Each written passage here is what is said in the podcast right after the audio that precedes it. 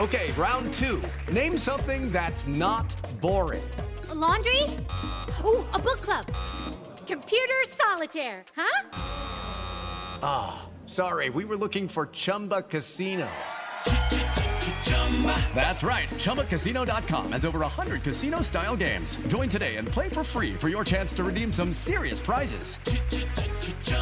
ChumbaCasino.com. No purchase necessary. Full prohibited by law. 18 plus terms and conditions apply. See website for details. Look, guys, welcome back to the Designer Future podcast. I've got Flynn on today. Flynn, I'm not going to do any justice, so I'd love for you to introduce yourself for anyone that hasn't heard of you as of yet. Almost. It's Finn, F I N N. Uh, Sorry. Close. There we Uh, go. We- We've got the first one out of the way. Obviously, I spelled my name a little bit differently, and the amount of people that that put Ollie and like, I'd never kind of go back and like spell it wrong. I'm sure. But someone, sorry to to thing, but someone actually come back to me, booked in a call, uh, called me Ollie O L L I E, and then straight after replied saying, "So sorry, I spelt your name wrong." It's like it completely goes over my head. With it. Hap- happens to the best of us. So most people know me from YouTube. I have two channels there. One is just my name. The other one is called the Punk Rock MBA, where between the two of those, I have about 700,000 subscribers. Uh, in addition to that, uh, I also have like a decent sized following on LinkedIn where I talk about how to grow using YouTube. And before that, my career has been in product design and marketing for probably the last 20 years or so. I Worked on a bunch of big brands that people might know about, like Swiffer and Febreze and Tide, uh, also like Nike and Nintendo and Red Bull. Uh, I also was a graphic designer and marketer for Abercrombie and Fitch, and then I worked for a uh, online education company, Silicon Valley startup called Creative Live, for a few years before doing all the stuff I'm doing now. So, my life story in a nutshell. Interesting, interesting. So you've always you've always been like in the creative space per se. Yeah, although uh, I realized a while ago that my brain is definitely not like I definitely don't operate or think like sort of the classic creative person, and I wouldn't necessarily call myself creative in that sense, but I have sort of been in that world. Yes. Hmm, interesting. So I know it might be seem a bit silly saying you're not really creative now, but when did you kind of make the plunge? Because obviously you was involved in those kind of other areas. When did you kind of think, you know what, I want to I want to start my own? Was it the personal channel that came first, or the the kind of more branded channel? No, it was the branded channel that came first. So in 2017, I started this because I just wanted to understand YouTube as like a, a as a marketing channel. Um, I had done print journalism, you know, back in the 90s and 2000s, and then I did some blogging uh in the 2000s and then after that which was you know I was like fairly successful I think my most successful blog was getting like a million visitors a month or something I don't remember um but it was reasonably successful but it became obvious that blogging was kind of done and YouTube was sort of the next thing. And I said well as a marketer I should understand this. So I figured I should start a channel and I just sort of had the goal of if I could even just get two or three thousand subscribers that would be enough for me to be like okay I understand this as a channel as a marketing channel. And it ended up sort of to my surprise getting much bigger than that. I was like well i got a tiger by the tail. I guess i should probably keep hanging on and uh, here i am seven years later got about 100 million views in total um, which still is like staggering and amazing to me that that many people all over the world you know have seen my videos is insane Interesting, interesting. So, so when did you? I know you said you, you know, if I could get to X amount of subscribers, you, you kind of see it as being viable. But when did Yeah. you? When did you kind of have that realization that like shit, this, this shit works? Like, w- was it straight away?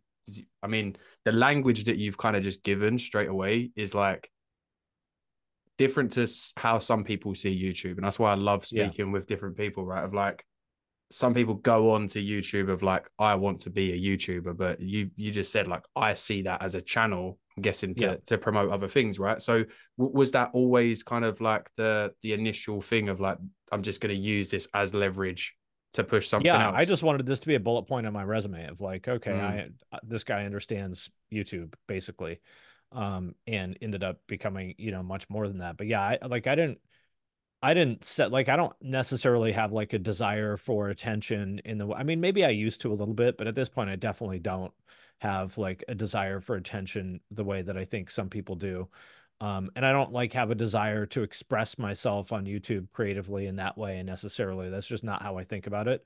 To me, you know, probably I, I think uh, I think a, a, lot of what I'm understanding of the way I approach all of this is is probably because I'm autistic that um, my whole life is basically just figuring out what other people want and then doing it right? Which is sort of like that's what being autistic is is because we exist in a neurotypical world.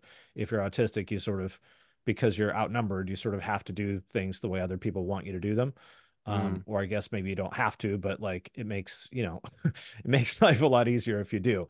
Um, and so it's it's never been sort of a thing where i'm like i get to do and say whatever i want because that's not the world i've ever lived in right? And also as a marketer and a product designer it, it's it's the same thing. It's like your job is to figure out what people want and then make it make it for them right? So like when i was working on stuff like febreze and swiffer like i had never bought or i also worked on like Bounce which was like fabric softener.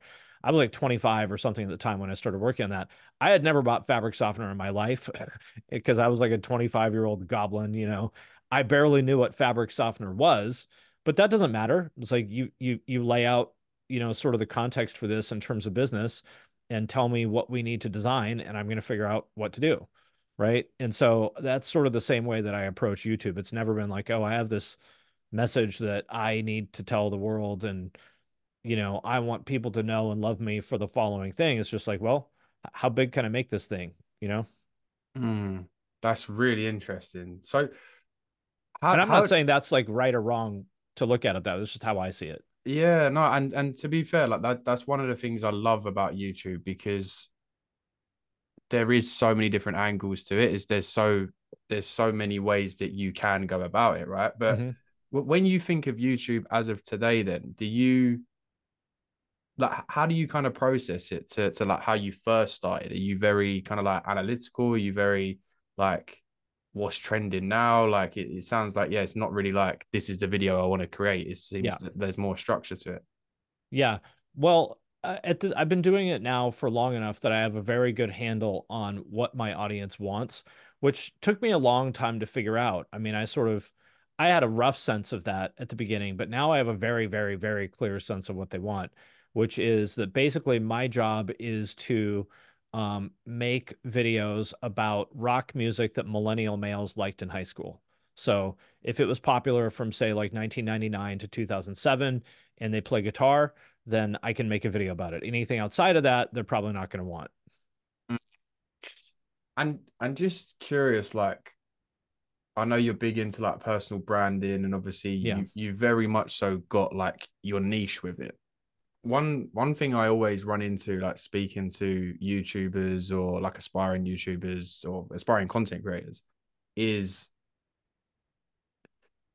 they get kind of like boxed in by the niche, sure. right? But it's something yep. that it's something that, like you said, you've you've put in hours and hours and hours upon, and you've stayed very very close to that yep. niche. What, what what's your thoughts about someone starting now? Is it like married a niche or is it yes. like um yeah. variety on youtube is basically cancer. Uh it just doesn't work. And it, but it's not just on youtube by the way it's on every platform. Mm. there's a few people like outliers who are such kind of entertaining charismatic people that they can just do whatever they want and people will watch it. And if you're one of those people cool. Like that's great and i'm happy for you but most of us are not that. And so for the vast majority of people, yeah, it's, you know, you figure out what specific niche your audience wants and you know, you should always test the limits of that because you don't know where the limits are until you find them, but I, I, it, it used to frustrate me a lot. Um, and now I've just sort of come to terms with it because again, it's like, look at TikTok, right? So let's say there's some TikToker that, I don't know, does silly skits about Grand Theft Auto, right? Mm-hmm. And the second they do a video that's even a skit about, say, World of Warcraft, their views are probably going to tank, right? Because yeah. people, audiences want you to be one specific thing. This is true in basically all forms of of of you know being a creative professional same with like photography. You know if you're a landscape photographer people you know are going to hire to do more landscapes. Even if there's lots of other things you are able to do people are cognitive misers meaning that in any given situation people want to generally speaking want to expend the smallest amount of cognitive energy on understanding you know who you are and and how to process you right? Because it's just like it's exhausting if we all we we we do this with everything right? It's like it's we fit things into existing patterns because it's the only way you can exist in the world right? If you had to like uh, uh, imagine you're like a, a, a robot that doesn't understand what anything is and you have to like you see a, a fucking garbage can and you're like oh what's that? It's a cylinder made of metal. I better go research what it is. Like you, you just wouldn't be able to exist that way and so we treat people the same way. And so you see something that looks like a garbage can and you're like oh that's a garbage can well, maybe it's not. Maybe it's something else, but your brain is just going to fit it into this pattern. We do the same thing with people too. And so a lot of creative professionals get frustrated by this because they're like, well, I'm a photographer, but um, I'm also a musician and, uh, you know, I like doing outdoor stuff. And also I'm into woodworking. I want to make content about all that stuff. Well, you know, the reality is, it's just, it's very, very, very hard to build an audience, you know, that's basically fighting five different battles at once. Like building an audience about one thing is hard enough. Mm. So my advice to everybody is that it is as much as you don't want to focus, like uh, everybody, including me, you know, we don't like feeling boxed in like that, but the, the more you focus, the more success you're going to get. And I think the challenge is just managing your own psychology such that you are okay with that. Just don't fight it. It's just, you know, it's kind of the nature of the world. And uh, I think just go with it and you'll be happier. Yeah, interesting. Sorry, my camera cut out for a second. Then. No problem. Yeah, I think it's so obvious when we actually kind of like step back and, and kind of look at it, right? Of like you you go to you go to Sky Sports, what what do you think you're gonna see on there? Not someone not cooking, not someone cooking, right? Yeah, Go to right, exactly. Yeah, and but then as as soon as we kind of think about, I think that's the thing because a lot of us think, oh, to be creative, you kind of need that flexibility. But at the end of the day, if you just focus purely on something, even if it's for six months or a year, and then you realize, you know what, yep. this isn't something I'm gonna want to want to do yep. for ten years, then switch it. Um, but here's the thing, and I've done that exact thing a few times Okay. You're probably going to find out that the new thing you switch to in six months, you're going to get sick of that too. Mm. You're gonna, you're, it, it, it's, it's possible that the grass really is greener on the other side, but yeah. it probably isn't. And so I believe that for most creative people, um, it's a it, it it's it's better to stick with one thing and focus on it and just sort of learn to come terms with that rather than pursue this you know, in my opinion, largely mythical idea that, oh, if only I worked on this kind of project for this kind of client, then I would be happy and everything would be great. Well, mm. it's just going to come with a bunch of other flavors of bullshit that you're going to realize. At, at first, you're going to be on the honeymoon and it's going to be amazing and great. And then six months, you're going to be like, oh, fuck, I hate this. Well, I mean, that's it's work. You know what I mean? It's like there's no world where you know, you get to just do whatever you want and people are going to shower you with money and praise for it. And I don't mean to be like your dad and be like, you know, Ollie, just suck it up, you know, get tough.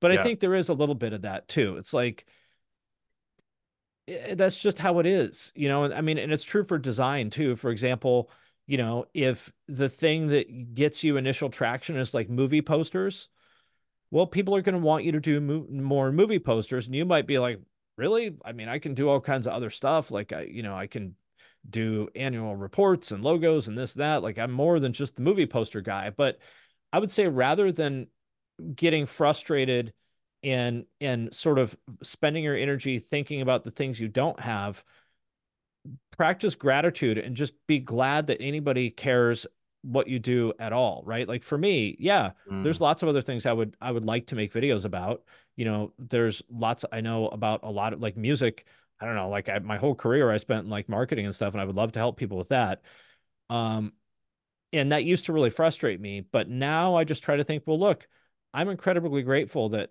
you know tens of millions of people have watched my videos about music. Like isn't that kind of selfish and entitled and rude to be like, yeah, well, thanks for 10 million. Well, it's probably more than 10 million because it's probably like 80 million people. Thanks to all 80 million people that have watched my videos about music, but fuck you because you know you should be paying attention. It's like, yeah, yeah, yeah. gratitude, I think, is the way to go, you know?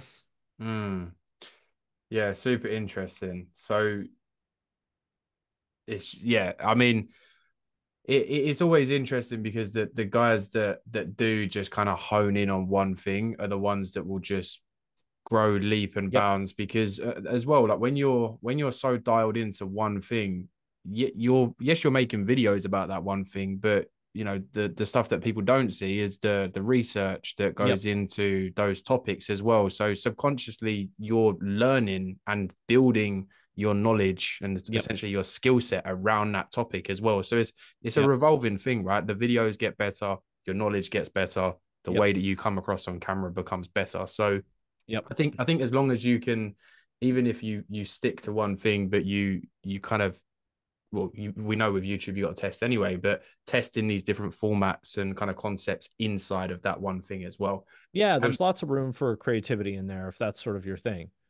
Yeah, absolutely. So one thing I'm really interested to to kind of dive a little bit deeper into is kind of like the, the business side of of YouTube. You said straight away, you know, you you initially see YouTube as like a marketing channel. So what Yeah. what is what does your business kind of look like today, and how is YouTube so important to it? Well, uh, so I, I don't. So I initially wanted to learn how to use YouTube with the idea that I would use it, you know, to market other things, which I actually don't do for myself.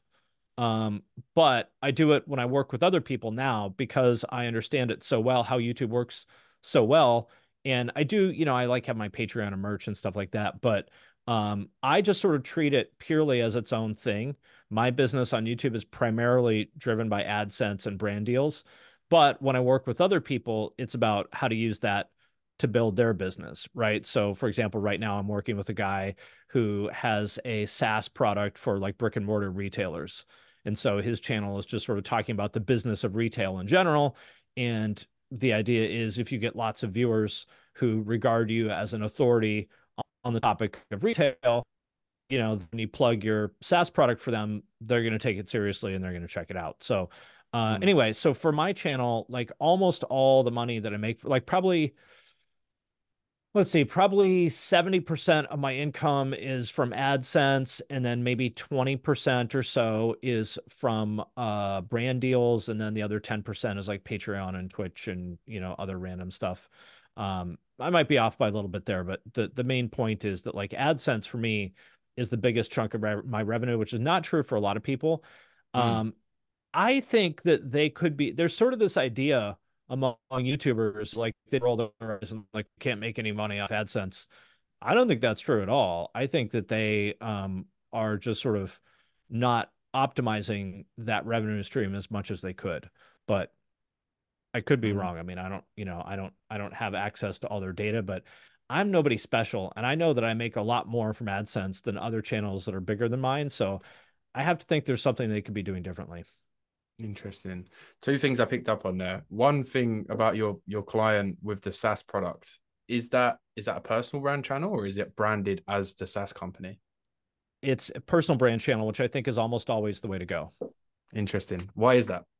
uh, because human beings, and again, this gets back to the autism thing, is like the reason I'm good at content and at marketing is because, you know, from being autistic my whole life, I've had to like spend a tremendous amount of energy like trying to figure out what other people think, right? Mhm. Because like that's what you have to do when you're autistic is like, what do the other people in this situation think and what do they want from me? You can't just like, you can't just intuitively do and say the right thing. You know, that's sort of the nature of it. And uh anyway, so one of the patterns, so because of that, I've gotten very good at pattern recognition in human behavior. And one of the patterns is that people naturally connect with individuals more than they connect with groups, specifically businesses. And that makes sense because, you know, it is just from like a, an evolutionary perspective, uh, I can much more easily decide whether I trust you, Ollie, versus all 10 of you and your friends. Like, Mm.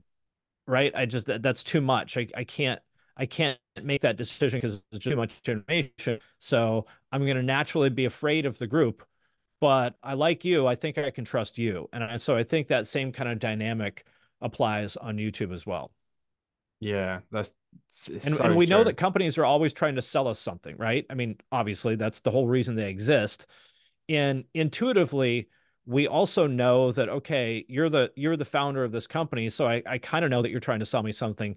But our brain does a little trick where we sort of suspend disbelief on that, right? Of like, yeah, I know that this guy's the founder of this company, but it just has his name on the channel. So now my brain is sort of in the mode of trusting you as an individual, even though intellectually I know that you represent this company.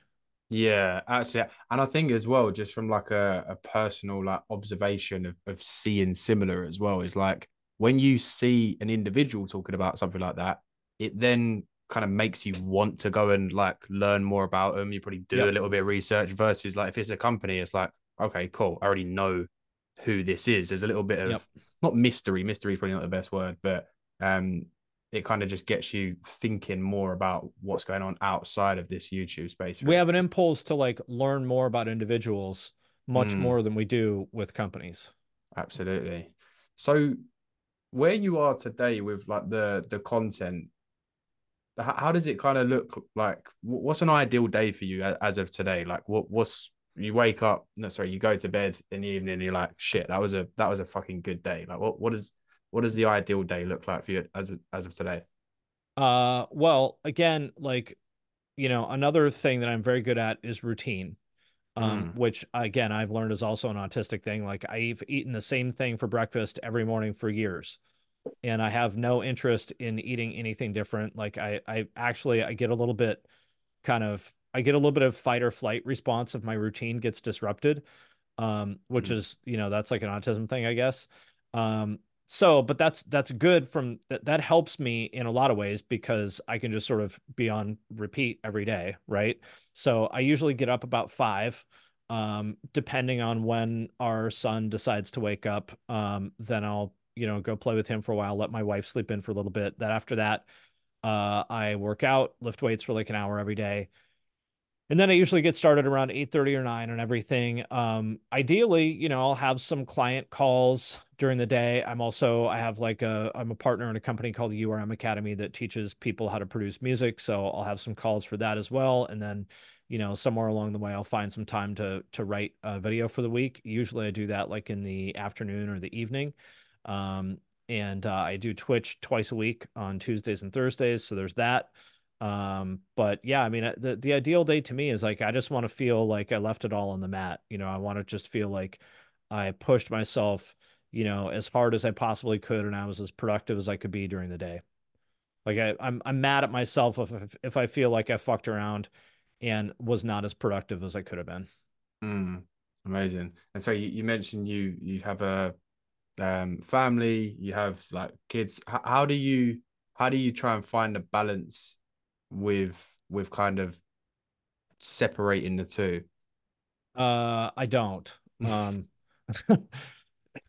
finally, some honesty with it. Yeah, I mean it's it's total fiction. Like, I'm sorry, but like if you think that you can, and I've been around so many like entrepreneurs and successful creators and stuff like that. Like if you think that you can achieve any of these things and have work life balance, it's a fucking dream. Mm-hmm. Like, not gonna fucking happen. It's total bullshit. Anybody that says, like, maybe after you've been doing it for 10 years or something, and you know, you've built a team and you have money and resources and stuff, then yeah, sure, maybe then it's chill. But it's yep. it, like the idea that you're going to be able to achieve something like extraordinary without putting in like a lot of really fucking hard work and sacrificing is just that's crazy It's not going to happen. So, yeah, I mean, like I'm always, you know, if I'm in line at Costco, you know, and it's moving slowly, I'm going to answer a couple emails or texts. I mean, it's just I'm always, if I'm awake, I'm You're on. answering shit, and it's like, you know, I it's it's hard to be present with my family and also, you know, run the business. It's hard, you know, and I don't know that anybody has a great answer for that. You know, mm. I try to I try to be as present as possible with my family. I also try to, you know, make the most of my business and it's not always you know clear what the right answer is in any given situation you know what i mean like should i tell my wife sorry i need to do this for half an hour or should i say like nah this can wait let's go for a walk with our son Mm. hard it's hard to know I think it comes back to what you said before, right? Of just gratitude. Like, Yeah. yes, you have to do X, Y, and Z, but you know, if you really wanted to, you could take a couple of days off and just just literally spend Totally. the, the days with them. So, yeah, um, I But love that as well. would also come at the cost of like you know business. yeah exactly exactly Mm. so it's hard to know what the right answer is and you know i'm i'm the sole provider for our family so Yeah. you know it it's on me to pay the bills so that you know creates some extra pressure there too Interesting.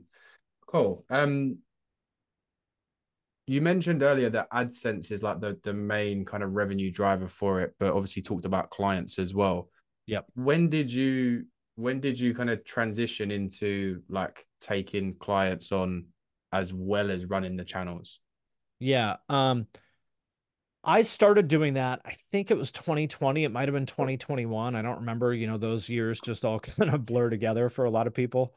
Yeah. So I don't remember exactly what year it was, but I started doing it then. Um, just sort of, uh, sort of low key and wasn't really like pushing it hard. It's just sort of if something came along, it came along, and that's cool. And sort of, and I would, uh, you know, talk to a lot of people informally here and there. And so that's what I was doing for the past couple years but I decided at the end of uh, 2023 that I really wanted to like push this harder um, because like YouTube's not going to last forever, and I don't, you know, I don't want it to last forever. So I said I want sort of my next thing to be moving from being a player to a coach. And from talking to a Mm. lot of smart people and stuff, they were all like, you know, you should focus. I was thinking initially I might just sort of focus on product marketing in general as a consultant because that's sort of what I would say is my main skill set. But I talked to a lot of people, and to our conversation before about focus, every single person I talked to was like, "No, dude, you got to focus on YouTube." And I was like, "Really? That's like such a tiny sliver of what I know how to do." And they're like, "Oh, "Yes, of course, because who else has done what you have on YouTube?" Like, of course you should do that. Like, there are other people who have done what I've done on YouTube, but I would say there's probably not too many other people who have done what I've done on YouTube that have also you know, done product design for Swiffer and Febreze and worked at a Silicon Valley startup reporting to the CEO. Probably not too many people that have done that. And so that's sort of where I landed on this this sort of intersection of like helping companies grow using YouTube because I mean, I think we all know that companies fucking suck at YouTube. You know, they're all terrible at it. And so I think there's a really really really huge I know there's a huge opportunity for them to capitalize on that. And so that's really what I want to do. I want someone like Notion or Canva or Figma to pay me a bunch of money. Like, you know, Figma, if you're listening, give me $200,000 and I will help you not suck at YouTube. And if your YouTube channel gets 50% better, that will be the best $200,000 you ever fucking spent. I absolutely guarantee it. Because think about that. Like, think about what a difference it would make if Figma went from sort of getting these, like, you know, I mean, they'll put out videos to get like 2,000 views, which is just, I'm sorry, that's fucking embarrassing for a company like them. That should never, ever, ever, ever, ever happen.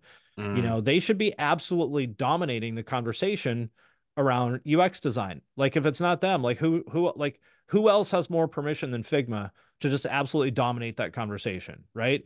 They should be setting the tone for the entire industry. Everybody should be talking about what Figma is doing on YouTube, right? That's what they should be doing. They should be getting millions and millions of views a month, which then turns into tens of thousands of more people dropped into their funnel every month. And even for a company like Figma, tens of thousands of new people dropped into the funnel every month. That makes a real difference, right? Not to mention all the brand you're building and the authority you're building, which obviously they already have a ton of authority. But reality is, most people still don't know who Figma is. Like, unless you're in tech, or Mm. in UX design, you you don't know who Figma is, right? So, and what better place to build a brand like that than YouTube, right? And and all their competitors suck at it. So it's just like really to me what's going to happen is there's going to be one company that cracks this code that figures out like how to make how to like really use YouTube and everyone's going to be like, "Oh shit, we should have done that years ago" because for whatever reason companies now think about YouTube the way they thought about Facebook in 2009, you know? Mm. like oh yeah my my daughter's on there but whatever like we don't need to think about facebook because we have a blog you know, Do you know? Do you know? I think um, Canva's very guilty of that as well. Like they're YouTube is just terrible. Um, and it should be better. It should, because other people are getting millions of views talking about Canva, about Canva, yeah. right? So Why are you letting and and that's awesome. Like they should like I love that, but that just tells me there's this a huge untapped opportunity for the company themselves to be part of this conversation in a way that they aren't. Why would you want to let individuals dominate the conversation about your own product? your own product, yeah. Is there is there any businesses that you feel like is doing YouTube well? people ask me this question a lot and and to be honest there aren't many um the one i would say that is probably the best is vidIQ which makes sense because they make Yeah. a, a you know youtube plugin basically that'll tell you lots of analytics about your channel like it's a very just a helpful tool that helps you optimize youtube channels Mhm. um, they do a good job. There are some individuals I think who do really well at it that also represent companies. For example, Chris Do from the Futur uh, Yeah, yeah. does. uh, he's he's he's great at YouTube and at LinkedIn, which is rare. There's not too many people that are both uh, good at both. Alex Hormozi does really well on YouTube and on LinkedIn. Uh, so those are probably like the three examples off the top of my head. There's some other like But- D2C, smaller D2C companies that do pretty well. Like there's one called Barbell Apparel that I think is is pretty good, but uh there's not a lot of examples. What were you gonna say? No, I was just gonna say, but like even even with like the guys that you mentioned, they're all it's all like pretty much like a personal brand still. Yeah. Do you know what I mean? So I've seen a couple of companies that they've they've got a few different people in there. So you've still it's not very much so like dependent on that individual, which I also think can be very, very risky. I don't know if I can't actually remember the the channel name, but there was a there was a similar kind of like YouTube growth company and the guy was basically in every single video for Mhm. however many years, like two or three years, grew the channel very, very well. And then he left and someone else come in. Right. And it was just like he didn't What happened to and- their views after that? I need to go back because if I'm being completely fucking honest, I stopped, stopped watching. watching. Yeah, which is just like is it is interesting to to think Yeah. about it That, because that's a big concern for a lot of companies, which is understandable. Yeah. Uh, however, I would say number one, it's unlikely you're going to be in that situation where you end up having someone like that that's like such a star, you know, Yeah. that they carry the whole channel. And if you do, that's kind of a good problem to have. This is the same as like a football team, right? That like you have some star player that kind of carries the whole team. And on the one hand, it's like, well, man, he's really got us by the balls because what if he leaves? On the other hand, it's like, yeah, but you got this amazing star player that carries the team, Mm, right? So, uh, you know, it's that's a good problem to have, in my opinion. Um, and really, what you need to do is just, uh, and this is the same. I don't know why people are sort of uniquely nervous about this with YouTube hosts because it's the same with any other part of the company. What about what if it's your head of engineering, right? Well, if your if your CTO leaves, you got a big fucking problem, right? But we all just sort of accept like, well, you know, yeah, like that's just that's just how it is. We just need to have a pipeline that if the CTO leaves, then we need to have somebody ready to replace them and like we need to have a succession plan for this person, right? It's no different with a YouTube host than anyone else. I think about it like uh, you know, Saturday Night Live. Yeah. Yeah, so that show, I mean, it's not, it's kind of washed up now, but in its peak in like the 80s, 90s, 2000s, it was like this constant revolving door of people who became stars. You know, first it was like John Belushi and Eddie Murphy, and then they left and they were replaced with the generation with like Will Ferrell and Dana Carvey and all the, or I guess Will Ferrell was later, but like Dana Carvey and Mike Myers and all those people, they left. They were replaced with like Will Ferrell, Tina Fey, you know. And so the point is, like, if you just understand that this is a natural thing, the mm. people are not probably going to stay there forever. That's okay. You just need to have a plan for like managing your talent, just like you do in any other part of your company. I don't really think it's fundamentally any different. And again, if you end up in a situation where you have like this person who's hosting your YouTube channel that people just absolutely love and you know they're responsible for like crazy growth in YouTube, like awesome. I would be thrilled to have that problem. Yeah. Cu- curious, like if just really on the back of that, if I if if I come to you as a client and I'm like, this is my business, that we want to get onto YouTube, would you say like have like a host or would you say like have multiple hosts? Well, it depends on the company. Um, I think there's lots of different ways that you could skin the cat in terms of like who hosts, who writes, who produces. They're all potentially valid. It depends on it depends on who you have on your team now. It depends on how much money you have. There's a million different ways you could do it. Like there's one scenario where you have somebody who can do it all. They can uh, write, host, shoot, and edit, and they're like basically a one person YouTube channel and they represent the whole company. That's totally viable. There's another way of doing it where you have separate people that write, host, edit, you know, and uh and, and you you chop it up that way. There's no one right. Obviously, like that takes more money though, because now instead of a one person team, you have a five person team or whatever. Yeah. Uh, There's a million different ways to structure it. I've been running creative teams for 20 years and it- you know, the answer is just it depends, but there's lots of ways to do it and they're all potentially viable. Interesting. Do you think it the longevity has more impact coming from the founder or CEO? Yeah, for sure. That's the best case scenario without a doubt is um I see you've got expert secrets on your bookshelf there. Um the best case scenario is you if you have a CEO or founder who is also really good on camera, that's awesome. Like Russell Brunson from ClickFunnels is fantastic on camera. I would say they do a pretty damn good job of YouTube. Not like amazing, but but pretty damn good. And that's because Russell is just like you can just point him put put him in front of a camera and say go and he's going to go and it's going to be great. Mm, Um, so if you have a founder that's like good on camera and charismatic, that's ideal for sure. Um, but not everybody has that. And if you don't, that's totally fine too. There's still a way to make it work. interesting. I'm just like playing scenarios in my mind right now, right? But how would you sell that to if you as a company, uh, if, you know, if you as a software company, let's say, and you've suddenly had had this realization of like, we need to be on YouTube. It Yeah. needs to be kind of like personal. It needs to be. Da, da, da. I'm the founder. I'm the CEO, but I've not got the time to do it. Yep. How would you position that for a creative? Like, what makes that? What, what in your opinion makes that creative for a creator to like come in and fill that role? Meaning like if they're the host or the writer or tell, what do you mean? Yeah, like like if do, do you think that's because uh, you know everyone I feel like as of today is like wants to be a creator to some extent. Yeah. You know, like there's the whole thing of like, oh, I used to want to be a football player, and it's like Right, now you right. you speak to kids and they're like, oh, I want to be a YouTuber, right? So it's definitely like a viable. With the Lucky Land slots, you can get lucky just about anywhere. This is your captain speaking. Uh, we've got clear runway and the weather's fine, but we're just going to circle up here a while and uh, get lucky. No, no, nothing like that. It's just these cash prizes add up quick. So I suggest you sit back, keep your tray table upright, and start getting lucky. Play for free at LuckyLandSlots.com. Are you feeling lucky? No purchase necessary. Void where prohibited by law. 18 plus terms and conditions apply. See website for details. Hey, this is Mike Wiebe, and I'm the singer in a band called the Riverboat Gamblers. And I'm Zach Blair. I play guitar in a band called Rise Against. Mike and I also have a band called the Draculas, and we also have this great, amazing new podcast called Zach and Mike Make Three.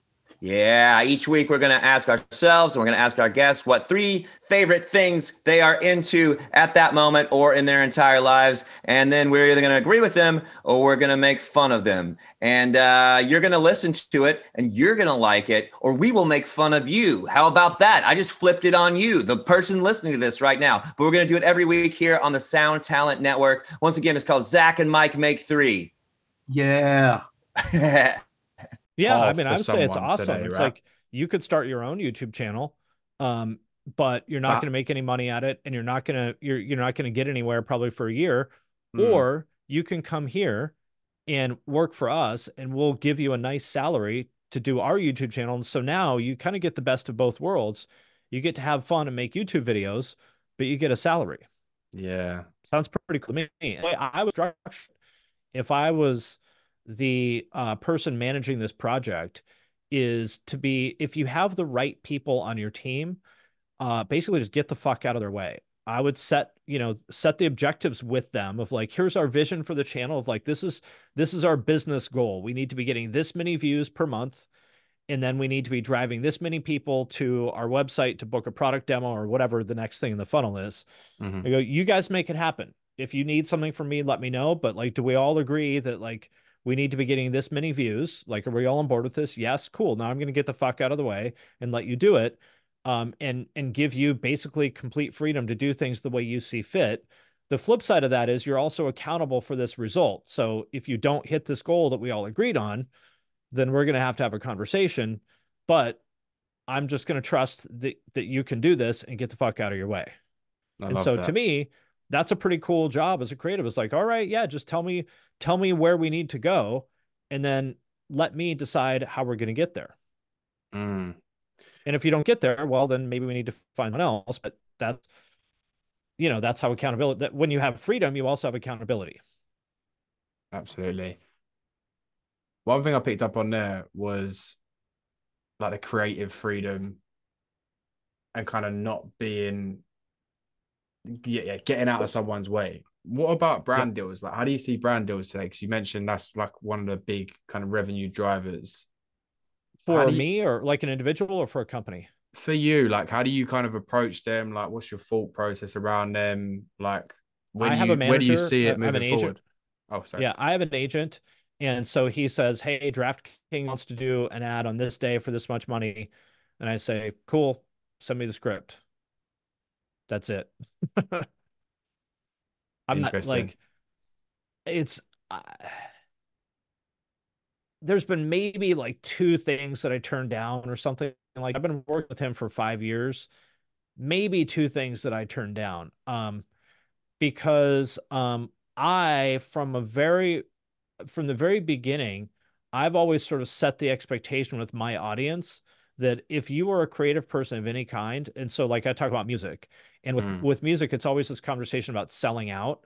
And I've always said from the beginning that that's stupid. That if you're a, if you're anybody of any kind, like if somebody offers you money, fucking take it, because it- it's probably not gonna, you know, it's probably not gonna last forever. So you know, uh, I don't know. There was like, uh, I think it was, think it was Andrew Reynolds. I, I might be wrong. There was some skater in the 2000s that got sponsored by McDonald's, and everyone thought it was corny. Well, it is corny, but I guarantee you that McDonald's paid him 10 times more money than any quote unquote cool sponsor, right? Mm, And so to me, it's like if if you don't if you think it's uncool for me to make money, then you can fuck off. You know, like what uh, your opinion means nothing to me. If if if you if like if if the way you see the world is that I should remain poor in order to earn your approval, then you can fuck off. Like why would I care what you think? yeah. Yeah. Super interesting. And I know a lot of people get that kind of thing straight away of like, yeah, as soon as I do a brand deal, selling out. But like you said, like we need to eat. like that's that's that is essentially a, a massive part of the business itself. Yeah, I don't give a fuck. Like no. like obviously if it was something like really horrible like i wouldn't you Yeah. know advertise like some like hate speech thing or something like that but other than that i mean it's like i don't know people get upset at me because i do gr- draftkings ads you know for like sports betting like well Okay, I listen my audience are adults if you want to like i like if you want to gamble on sports go for Yeah. it if if if you think that that's unhealthy then don't do it Yeah, you like know? when you when you turn on a TV, every other advert isn't a, a betting advert anyway. Yeah, and Crazy. and there's and there's uh at least in the UK, not here. Um but uh you know, same with like junk food. It's like I don't know. uh, I I don't eat junk food, but you're an adult. Like if if you choose like it's not up to me to like tell my audience what to do and what not to do. You're adults you can make decisions for yourselves. If McDonald's wants to sponsor me, then I'm going to do it. And it's up to you to decide whether you want to eat. I mean, you're not a fucking robot. Like just because I read the ad doesn't mean you have to go do what's in the ad. Mm, Like you're a fucking adult with agency. If you don't think the product is right for you, then don't fucking buy it. It's very simple. I think a lot of these people just want to, you know, sit in the corner and, you know, basically throw rocks at people who are more successful than they are because they're mad. You know, well, I'm not playing that game. Yeah, and that's today's world of the internet as well. There'll always be someone telling you not to do something. So yeah, exactly. Don't as let well. don't let anybody hold you back from getting your bag, you know, Yeah. because at the end of the day, the approval of some fucking loser in, you know, their bedroom on the other side of the world eh, is not going to pay your rent tomorrow. So Absolutely. get the bag. You mentioned kind of like managing teams before. What what does what does the team look like today? Running these two separate kind of entities. Are they Mhm. are they like people across the board or are they separate? So my YouTube channels, I have three editors. I have one channel, one editor for my main channel, one editor for my second channel, which is all Twitch highlights, and then I have a third editor for all my short form stuff, which is mostly repurposed from my uh, long form content. And so these are separate people. And to the point before about sort of getting out of the way, all three of them are awesome at what they do.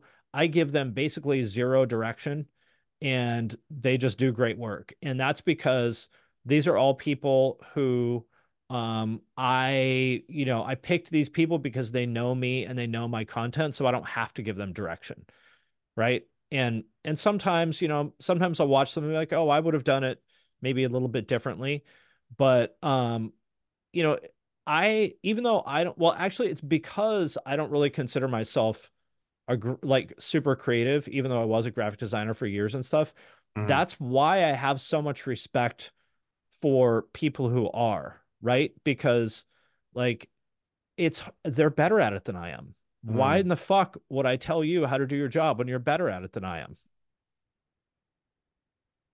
It's interesting.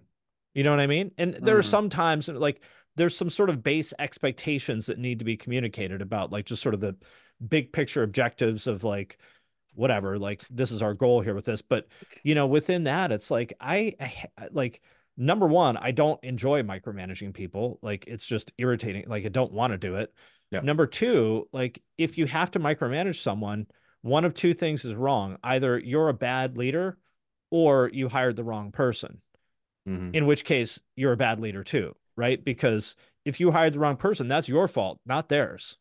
Yeah. So at the And end of the day, like leadership is a topic I take very seriously. And I think not very many creators really have ever given that topic a lot of thought. And, you know, leading people, leading leadership and management are two different things. Like management is telling people what to do, leadership is helping people live up to their potential, right? So Mm. like leadership really is a service role. Management is like telling people what to do. I do not enjoy managing. I prefer to lead people. And if you do a good job of leading people, then you don't need to do very much managing of people. Mhm. Does that make sense? Yeah, absolutely. And I think, you know, if you if you hire someone to do something and then you have to tell them what to do, then you've not You fucked just up. you've not just outsourced a job, you've created one for yourself. Yeah. Yeah, exactly. Why would I want to do that? You know, my editors are awesome. Like it, it- it's so funny too because I did the same thing everybody does. Is I thought it's like, oh, for years I was like, I'd really like to get an editor, but there's no way that anybody could do what I do. You know, the these edits. There's too many like specific things that nobody else but me could ever understand. Blah blah blah. Which, you know, whenever I've heard other people say that sort of thing, and I always kind of laugh, and I'm like, no, trust me, there's lots of people who can do it. But of course, I I thought I was special. But I was like, and so this one guy, you know, lots of people hit me up, but one guy eventually hit me up and he said, Hey, I've been watching your videos. Here's what I do. Um, you know, are you looking for an editor? And and just for whatever reason, just the way that he wrote that email to me, and it was just a cold email. To this day, I've never met the guy, and I've probably only talked to him on the phone three times. Um, and we've worked together for years. He's done hundreds of videos for me. Um, something about his email was just compelling to me. And uh, so I said, sure, like let's try one. And lo and behold, his first edit that he did for me was better than the ones I had been doing for years. And I realized how silly it was. I was like, of course, like I'm not that special. I'm not some great editor. Of course, there's people who can do this as well as I can, if not better. Um, Yeah. which was awesome. And then I was like, man, I should have done this a long time ago. But I guess I'm glad I didn't because uh, shout out to Tim, my editor on the main channel. He's awesome. And maybe if I would have, you know, if I would have tried to do it sooner, maybe I wouldn't have met him. And so it's all good. But the Mm. point is, you know, that uh, if you hire the right people, just get out of their way and let them do their job. it's such a journey, uh, I think, because like you said, there's there's so many. Creating a YouTube video from the outside looking in can look very, very fucking simple. But until you actually sit down and try and do it right, you realize there's so many different components that go into it. And um, I definitely relate when it comes to kind of like the editing side of things. Like I've obviously edited for other channels, edited like for my own channels, and had editors doing stuff and it's like i remember the one of the first one of the first times i um i created a video for a business uh, and it was this was like a brick and mortar business i went there with my camera uh filmed all of the shots and stuff went back sat home uh and literally got like a notification of another client that i was basically like speaking with and he was like yes perfect can you come tomorrow I was like, fuck, I need to edit this. I need to edit the video that right, I went right. and shot today. So I found an editor, sent him all of the de- like sent him all of the files. Um and then by the time I was shooting the video for the next person the next day, fucking message goes, here's the video. Watched it while I was there. I was like, fuck it. I was like, why the, why have I not been doing that? yeah, why was time? I doing that? Yeah, exactly. And uh, that was kind of like my first realization. I was like, wow, I could just fucking go and film the the, the content, and I haven't even got to edit it. And now I can, you know, now instead of being able to do two videos a week, I could do yep seven videos a week. Yep. So yep, exactly. Now, of course, obviously, I got to pay for that, but that's okay because it frees up my time to do other things. When when do you?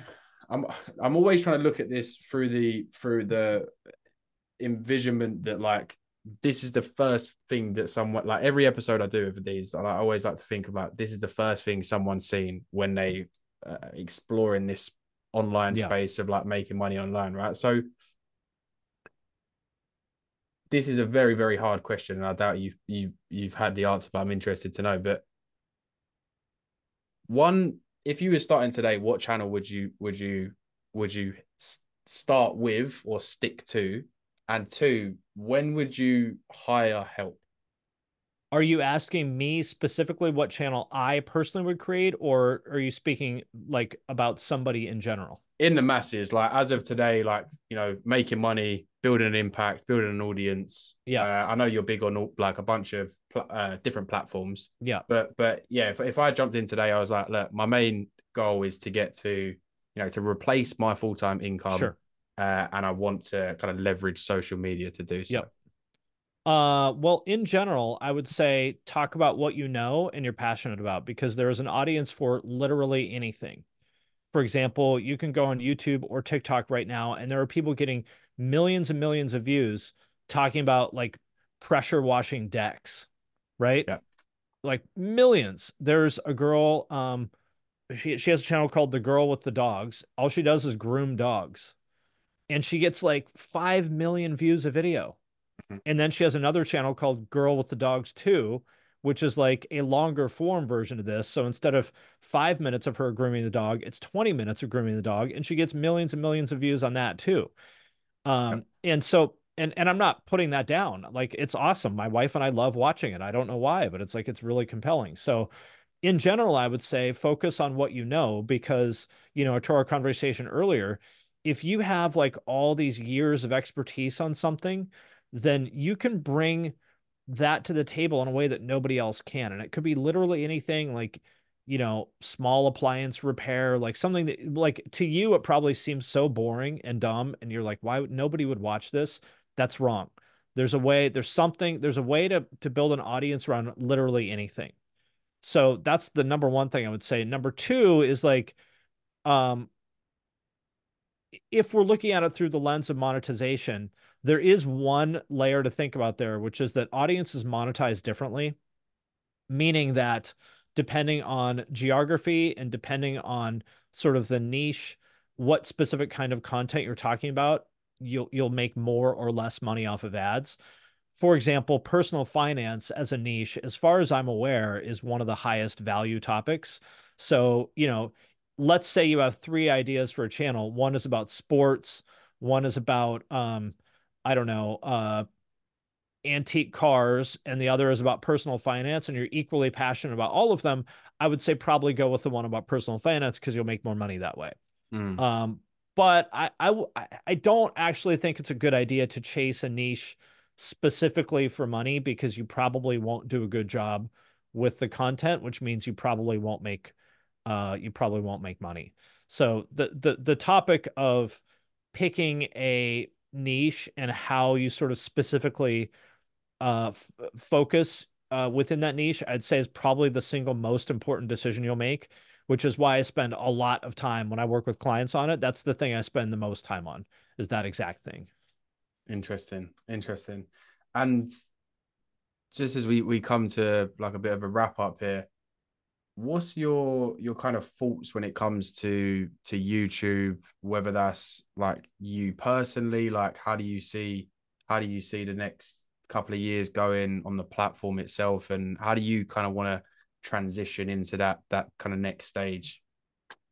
YouTube is not going anywhere. Um, and there's I I could talk about this for a long time, but uh, there's a guy named Werner Vogels who uh, was I think the CTO of uh, AWS, and he talks about how there's three laws, which is the law of the land, the law of physics, and uh, I forget what the other one is, laws of economics, I think.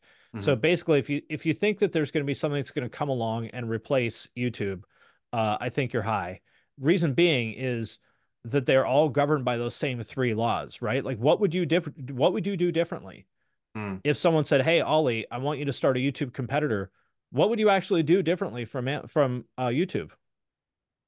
Probably nothing, right? No, no, no. Nothing. Um, and the the amount like they've invested tens of billions of dollars in building this you know, between like all the engineering resources they put against it, all their data centers, and you know, they like YouTube itself was an acquisition. There's also uh, DeepMind is an acquisition they made that powers the algorithm. DoubleClick is the acquisition they made that sort of became um, AdSense. So there's been tens of billions of dollars invested into this, and it keeps growing and growing and growing every year.